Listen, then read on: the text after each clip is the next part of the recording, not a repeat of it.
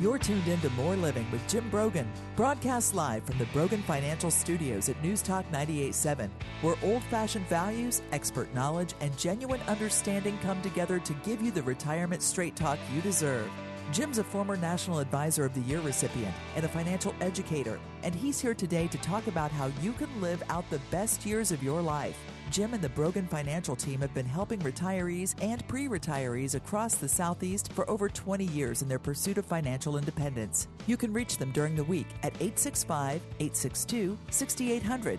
So sit back, relax, and get ready to learn, because More Living with Jim Brogan starts now.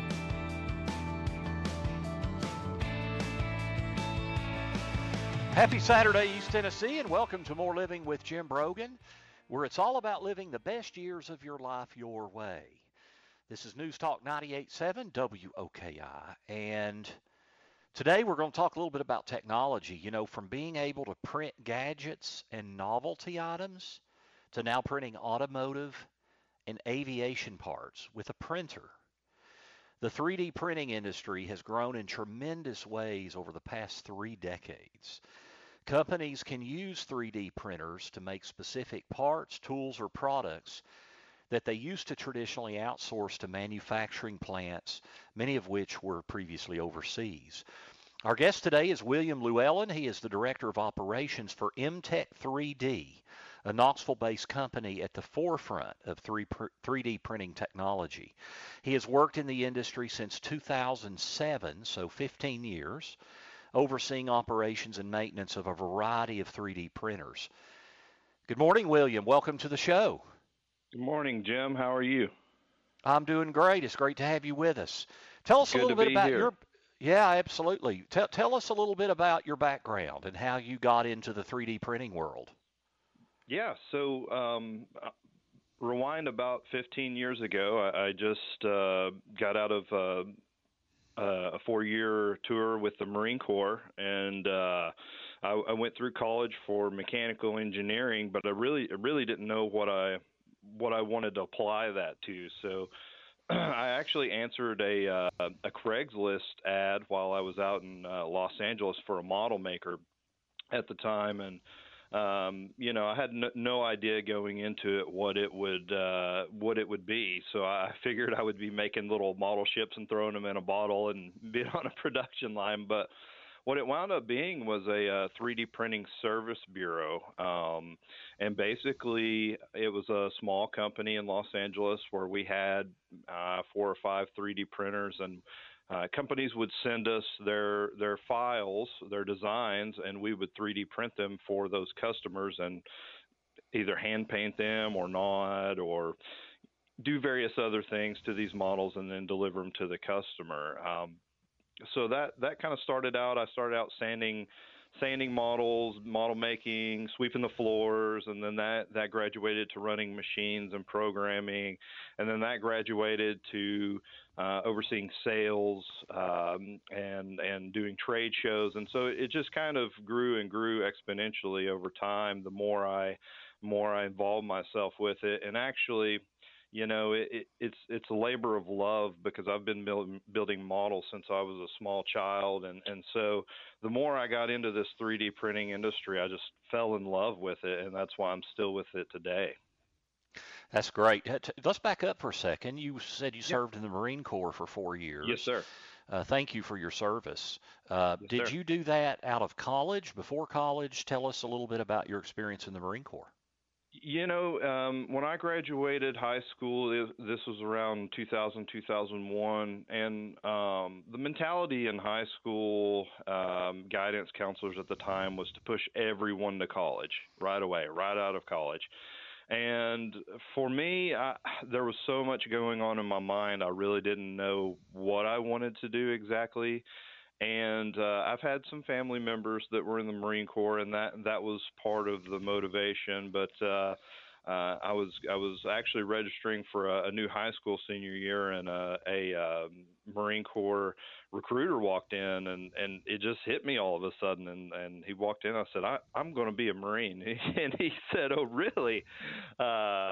And so, you know, that just kind of started from there. And, you know, I didn't know what I wanted to do right away. So I figured the Marine Corps would give me a chance to go see the world a little bit. And I knew there were benefits involved with it, like VA home loans and VA educational, but that really wasn't at the forefront of my mind at the time, really. I just wanted to kind of get out and see the world and figure out a little bit of who I am at the time. And so that was a great thing for me to do. And I actually went to college after the Marine Corps and used my GI Bill. Yeah, I think that's fantastic. My father used the GI Bill to go to college. He did the Navy. Of course, that was a long time ago. But anyway, thank you for your service. Let's get into the 3D technology. The process of 3D printing, I think, William, is unfamiliar to a lot of our listeners. So what is 3D printing? How does it work? What does a 3D printer look like? I guess depending on what they're designed to print, they could look completely different from one to the next. Is that right?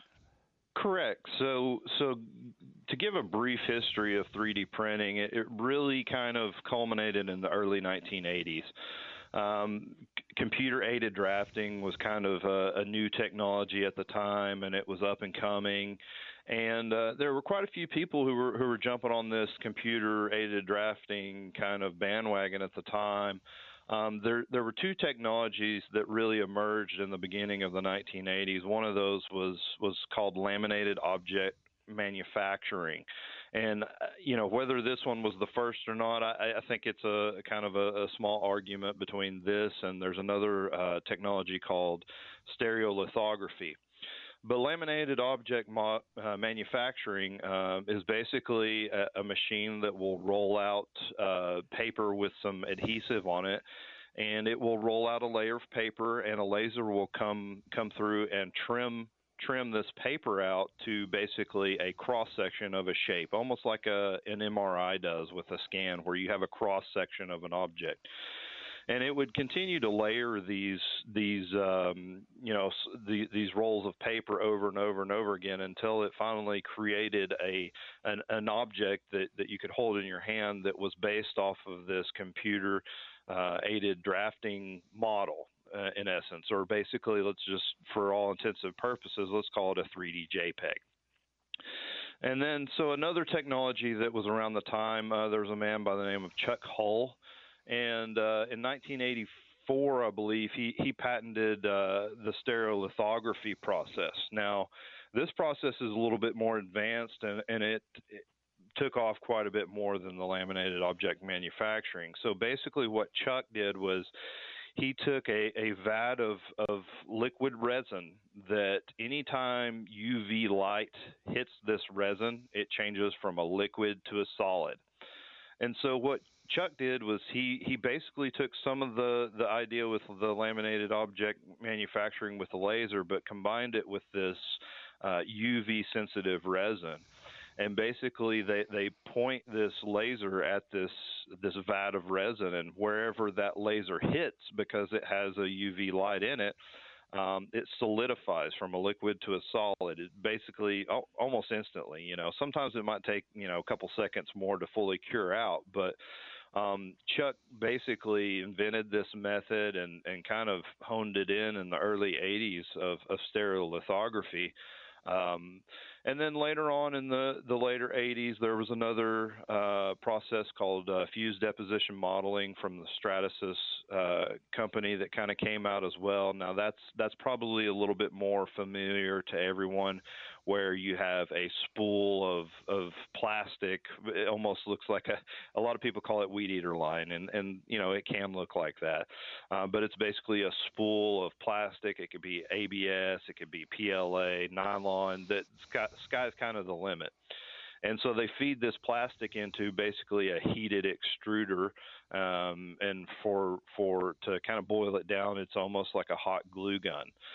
It basically, you push this hot plastic through this heated tip, and it will go around and basically build a layer, one layer at a time, until you have a model. Now, you know, going through the 90s, the early 2000s, and even up to current day, There are so many different technologies on how to do this process, and there are other materials, there are other machines that do the same thing but just in a different way. Some are faster, some have this added benefit, some don't, and so the market is massive compared to where it began in the 1980s. Mostly plastic. You know, when I heard about 3D printing the first time, seems like it was probably, it was probably 10, 12, maybe even 15 years ago. Mm-hmm. And at the time, I thought, when I heard about it, I thought, wow, that's wild. I'd never heard of it before. I was at a conference and they had a speaker and they were talking about how it could be applied in the future. And I thought at the time it was a pretty new thing, but you're telling us that it actually goes back and was birthed in the early 80s, and then it just, I guess it was, as you've discussed, it was very rudimentary then compared to where it is now. Correct. What type, give us an idea of the varied types of things you can make with a 3D printer.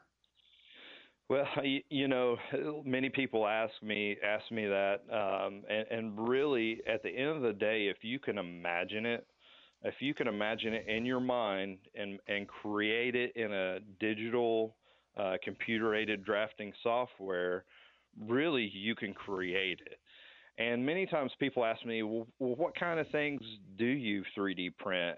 And that's kind of a loaded question in itself, because really you can take a look at any object today that you interact with, and for the most part, 3D printing has had a hand in just about everything. For instance, I have a tape measure on my desk that I use daily to measure boxes when we ship and things like that. And looking at it right now, I guarantee you that this was initially created with 3D printing at one time to create the initial design and to make sure everything works.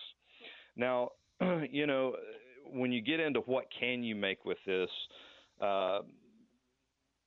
you have to realize that the sky's the limit, because you have an object that you can 3D print it, but then you can take that object and then you can, let's say, put it in a silicone mold, and then you can replicate that same object over and over and over again. Or you can put it in a box with some sand and pack that sand around that object, and then remove the object and pour metal in that, and then next thing you know, you have a metal casting. We have even done applications where we 3D print either a wax or a plastic that will melt away, and people will basically put a slurry around this object and then melt it out and pour metal into that, and they call that investment casting.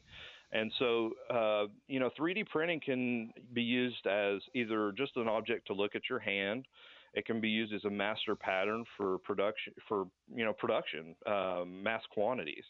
And then also here in the recent years, and I'm sure we'll get into this, but it's kind of evolved into production in itself, which is something I've always wanted to happen. But that's kind of more recently become more of a reality due to the circumstances in the world around us. But as far as what you can do with it, really, with today's materials and the new technologies, you can really if you can imagine it, you can make it. And that's the beauty of 3D printing in today's world, because as a kid, you imagine things and you think, oh, well, if I could do this, well, now you have the ability to do that. And with other technologies such as 3D scanning, digital sculpting, robotic manufacturing lines, the applications are just endless. We're visiting this morning with William Llewellyn. He is with MTech 3D, and we're talking about the application of 3D printing. And when we get back from our first break and later in the show, we're going to get a little bit more into, what are the implications moving forward? How might it continue to evolve in the manufacturing world? What does that mean for you and me? And what are some of the cool things that we can do with 3D printers? So stay with us. You're listening to More Living with Jim Brogan, only on News Talk 98.7 WOKI. Welcome back to News Talk 98.7's Brogan Financial Studios, where Jim Brogan is coming to you live with important news and advice to help you achieve your dream retirement. Get ready to learn and live. Here's your host, Jim Brogan. Welcome back. This is More Living here on News Talk 98.7 WOKI. I'm your host, Jim Brogan. We're visiting with William Llewellyn, talking about 3D printing. Do check us out on our website, broganfinancial.com. We got lots of resources there. I do want to mention that this Thursday, we are doing a blood drive in partner with Medic.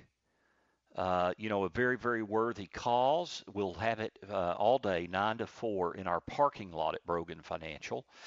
And that location is, if you know where Sam's Club is in West Knoxville, we are right across the street from the gas pumps at Sam's.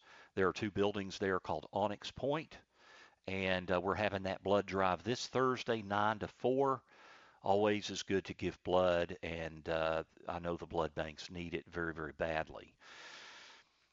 As I mentioned, we're visiting with William Llewellyn. He is the Director of Operations of MTech 3D, and we're talking about the implications of 3D printing, trying to get a little bit better understanding of 3D printing. William, what is the largest thing that's ever been printed by a 3D printer? Well, again, that's a loaded question. There is a company called I didn't know Stratasys. That was a loaded question. Well, there is a company out of Minnesota called Stratasys, and they have a printer, what's called the Infinite Printer. And basically, as long as there is material loaded in the machine, it will continue to print, and basically it moves along a line. And what the largest thing they've printed, I have no idea. But locally, in the past, there was a lot of a hubbub around the area when the company Local Motors, they're no longer a business at this time, but Local Motors gained a lot of notoriety dealing with ORNL at the time when they created a 3D printer that would print a car all at once. And they actually produced quite a few of these little 3D printed, basically it's a car and the frame and chassis and everything all together. And they would put an electric motor in it and drive it around. And they went into production making some buses, but I believe that at this point in time they're out of business for whatever reason. But so if you think of a car, of the different components, I mean, are there? Can one printer do various types of jobs, or do you have to? Each printer has one thing that it can do. In the early days, it was more each printer had its own special ability. But with technology advancing, we're able to do multiple materials in the same build and multiple colors, full color. So one of the keys of 3D printing that has really advanced it is what we call support technology. When you 3D print an object layer by layer, you start off at the bottom or upside down, work your way down, whichever, it doesn't matter. You get to certain points in certain objects where you may have a section of the object over here on one side of the build tray and one on the other, and you have to have something to hold this down to your machine while it's printing. And that's what we call support technology, and that can vary in many ways, but basically it's another material that is printed at the same time that you either break away, wash away, melt away, dissolve. There's so many other ways to remove this support material, but basically it's like a jig or a fixture, and it holds this object in place while you're building the model, and then you remove it afterwards, and they call it post-processing. So that has advanced the things you can print over the years, and the complexity of models. And so with the added benefit of adding multiple materials to the same build, you can kind of eliminate many different facets of objects and kind of blend them into one. For example, most of the toothbrushes we all pick up today, if you look at them, they have a rigid plastic, and then they have kind of like a rubber part of the grip or whatever, and that's called overmolding. And basically in the past they would make a mold, they would make the hard plastic, throw it back in another mold, and then they would shoot the rubber over it. Well, now with some 3D printing technologies, you can 3D print the rigid and the rubber at the same time. So you eliminate a lot of steps with this new technology, and so. You know, a lot of these complexities wind up getting kind of washed down because you can eliminate a lot of these extra processes. And a great example of that in modern times is GE. They're manufacturing rocket engines in one piece, where before they were, you know, who knows, 300 pieces or more. So practically speaking, It sounds like you've used the word model a lot, making molds. The word that comes to mind is prototype. Is it mainly being used to create prototypes that then can be used to go into a more of a manufacturing process, or where do you see this going? Do you see it where it could be a quantity thing too, and could be a different way to actually manufacture on a mass scale? Well, you know, Jim, when I first started out 15 years ago, the rule of thumb really in the industry was you 3D printed 3 of everything. At the time, it was very common to do this. You would 3D print 1 as a master pattern for molds. You would 3D print another for master pattern for paint. Basically, the painters would look at that as a master pattern, and then you'd print 1 as a kind of like a marketing piece so that you could take pictures of it while it's getting manufactured. You would keep the 1, and you would send the other 2 to China to get mass produced. And that was really, I saw it more times than not, that was the case of how people manufactured, you know, items or goods. But fast forward to, you know, 2020, almost everything got flipped over upside down. And so one of the things that I started noticing was that people started coming to us to mass produce objects that they couldn't get otherwise. One of the first clients that we had, they had ordered 5,000 parts of these little tiny plastic pieces that had to go in their product. And at the time, they had no clue when they would get it back from China. They had no, you know, they were looking at 6 months or more to even get these back, and so their product would have been delayed that far. So what we did was we took their computer aided drafting design, and basically 3D printed 5,000 of these little plastic pieces, and we had them supplied and ready to go in under 2 weeks. So it sounds to me like there's implications of how this evolves. Oh, definitely. Yeah. No, don't get me wrong. I still have customers locally that they'll want to 3D print 1 to make sure it works. But sure. Really, there's, you know, again, the sky's the limit. If you need 5,000 of them, we could do that as well. We're visiting with William Llewellyn. He's with MTech 3D. We're talking about 3D printing. When we come back, we're going to have more. I'm going to ask him, can you actually print a human organ with a 3D printer? That'll be a very fascinating discussion. We're also going to have our dollars and cents segment, inflation and stock market volatility. How is it affecting your money now? And maybe just as importantly, what can we expect from our investments over the coming years. So stay with us. This is More Living here on News Talk 98.7 WOKI.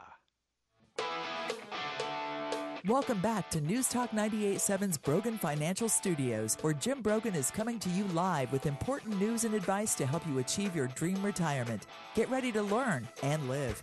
Here's your host, Jim Brogan. This is More Living with Jim Brogan, where it's all about living the best years of your life your way. We're with you every Saturday, 9 to 10 a.m., and again 3 to 4 p.m., right here on News Talk 98.7 WOKI. You can also catch all of our shows on our website. We podcast them. Go to broganfinancial.com and click on radio. You can also go to YouTube and hear them there. We also have our dollars and cents segments on our website, podcasted. We got lots of resources. We are having a blood drive on this Thursday in partnership with Medic. Very, very important needs for the blood banks. It's 9 to 4 all day at our office in the back parking lot. We're right across the street from the gas pumps at Sam's at Onyx Point, right off of Walker Springs. We'd love to see you there. We're talking about 3D printing and the implications, learning a little bit about how the technology works, and then what can we expect moving forward. Before we get back to our guest, William Llewellyn, however, it is time for Dollars and Cents. Want to be sure you are getting the most out of your retirement? For all the years of your retirement? That's the primary goal of More Living with Jim Brogan and our Dollars and Cents segment, where we provide you with an important financial tip that will help positively impact the quality of your life in retirement. And now, here's Jim with this week's Dollars and Cents tip. Inflation and the stock market. And what are the implications for you and your investment and, more importantly, financial plan? The new inflation number for May came out yesterday, 8.6% year over year, 40-year high. Market cratered, went down over 2.5% in one day. That is quite volatile. What do we make of all this? I think it's very important to understand, first off, that in the short term, the stock market is completely unpredictable and volatile. Nobody knows what's going to happen. And we can go from stable markets to volatile markets with the snap of your fingers. In the long term, market fundamentals typically rue the day. And it's important to understand that for several reasons. One, stock market and risk investments in general, diversified market investments that aren't just in stocks but are in a variety of different things, that type of market investing is, you know, one of the keys is how long is it going to be? What's your time horizon before you need to touch that money? Because in the short term, we have no idea. So we need time for things to kind of work out in the long term with market fundamentals. In the short term, I've found that over the last 20 years, certainly 15 years, macroeconomic factors impact the market the most, but in the longer term, market fundamentals typically will win out. So let's talk about market fundamentals. Coming into the year, it's important to realize where we've been over the 3 years leading into 2022. So this is 2019, the pandemic year of 2020, and 2021. The S&P 500 was up over 25% per year annualized. And we had really very, very high valuations of stocks in the United States. Well, that creates a euphoria as an investor. And we just want more and more and more. There's no way we can maintain, historically, would tell us there's no way we can maintain that type of a return. So what's happened this year is market valuations, in other words, how expensive are stocks? We started out the year with market valuations very high. We're now getting closer to historic averages. We're not there yet. We're still a little bit high. But a lot of this, we could argue, is simply market valuations coming down. So when we look at what's going on in the stock market right now, you know, the market is still in the green if you go back to even January of 2021, just a little over, you know, almost a year and a half ago. And you could almost say that in the last 3 years, as valuations grew, investors were just borrowing returns from the future. And at some point, those things average out because market fundamentals have to win. Now, the areas that have been hit the hardest are the areas in the last 3 years that grew the most.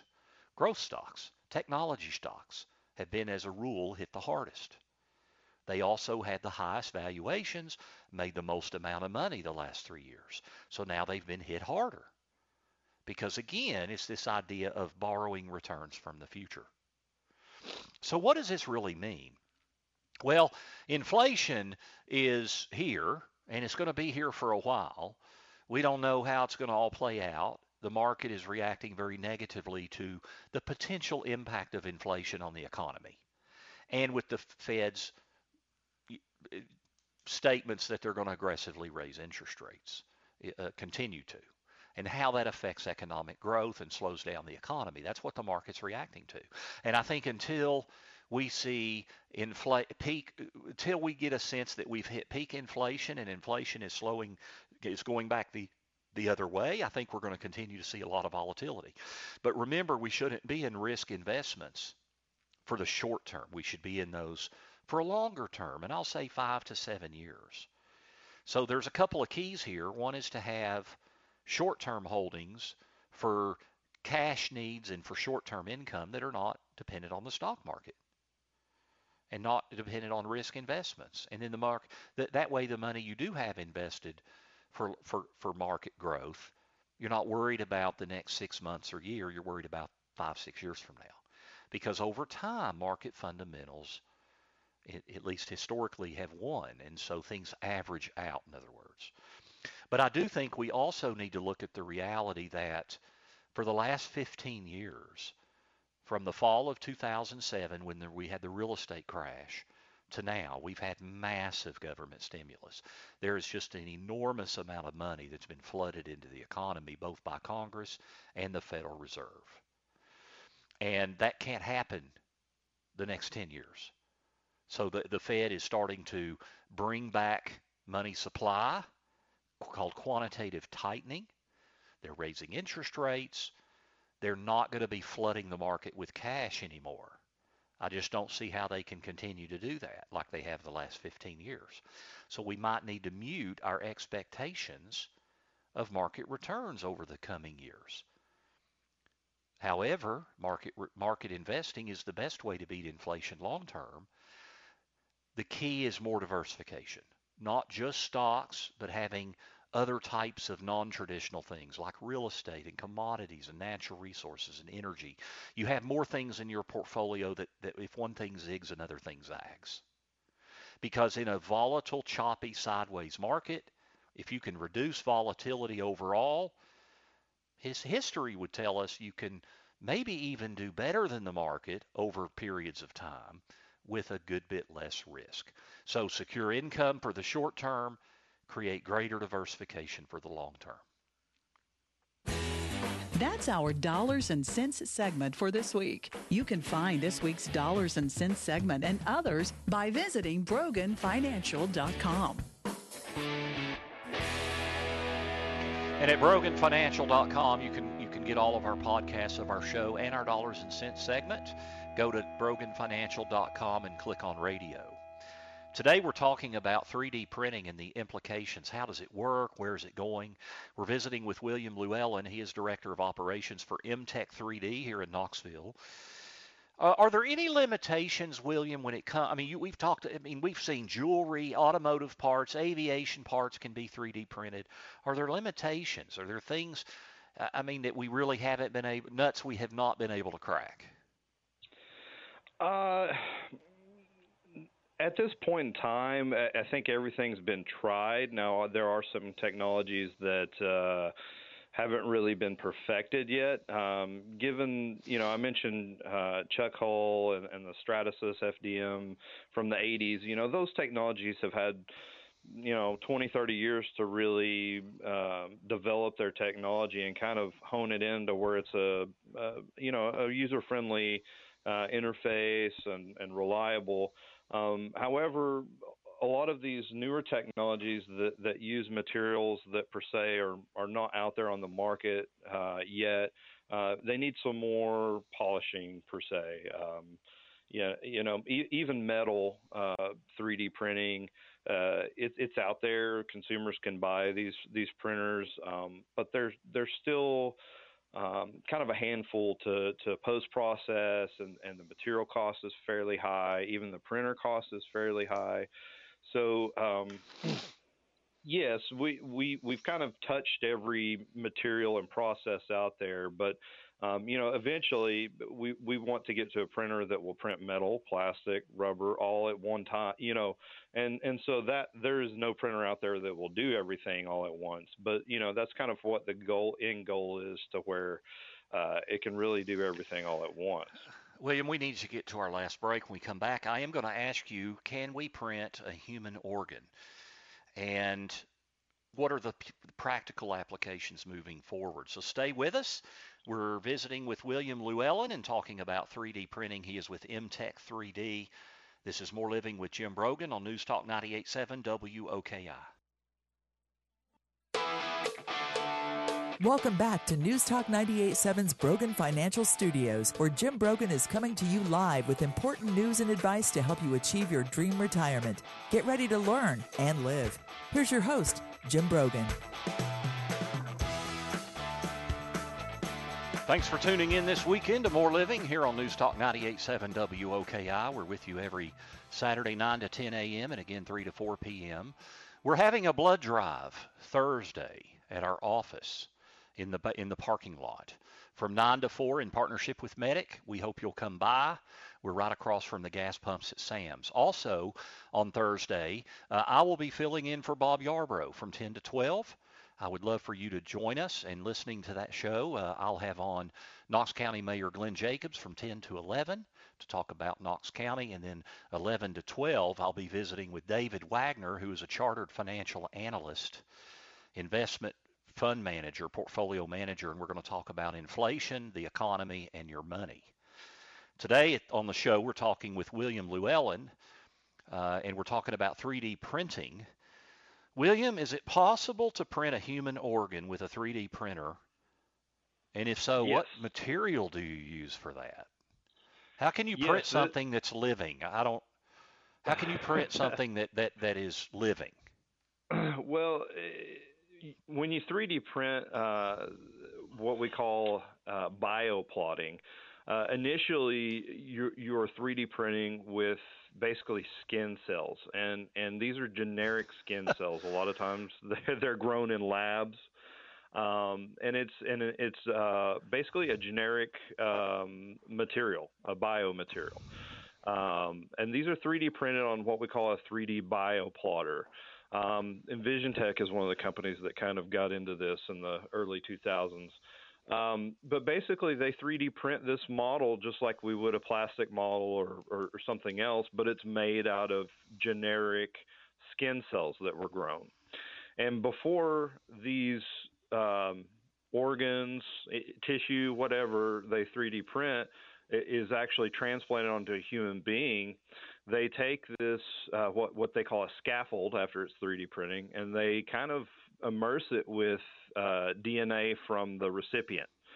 So that improves adhesion, improves that there's no infection when they attach it. And so this is kind of, it's still in a lot of trial stage and university kind of realm. As with any kind of healthcare technology, it's something that really needs to be tried over time to make sure that it's completely safe for its intended use. Now, so basically, you have to start with a living cell, but then you can actually use that to print another living thing. That correct, seems crazy. Correct. Yeah, but the future application of that could be dramatic. It is. For instance, I use the example a lot of times. If everybody was either 3D scanned or had a CAT scan or had a digital scan or sculpt of even their face, that would be on record for however long it needed to be. And if that person had to have a complete, let's say we had a burn victim that lost, most of their facial features. In theory, you could go back to that scan of, let's say, 5 years ago, 3D print out basically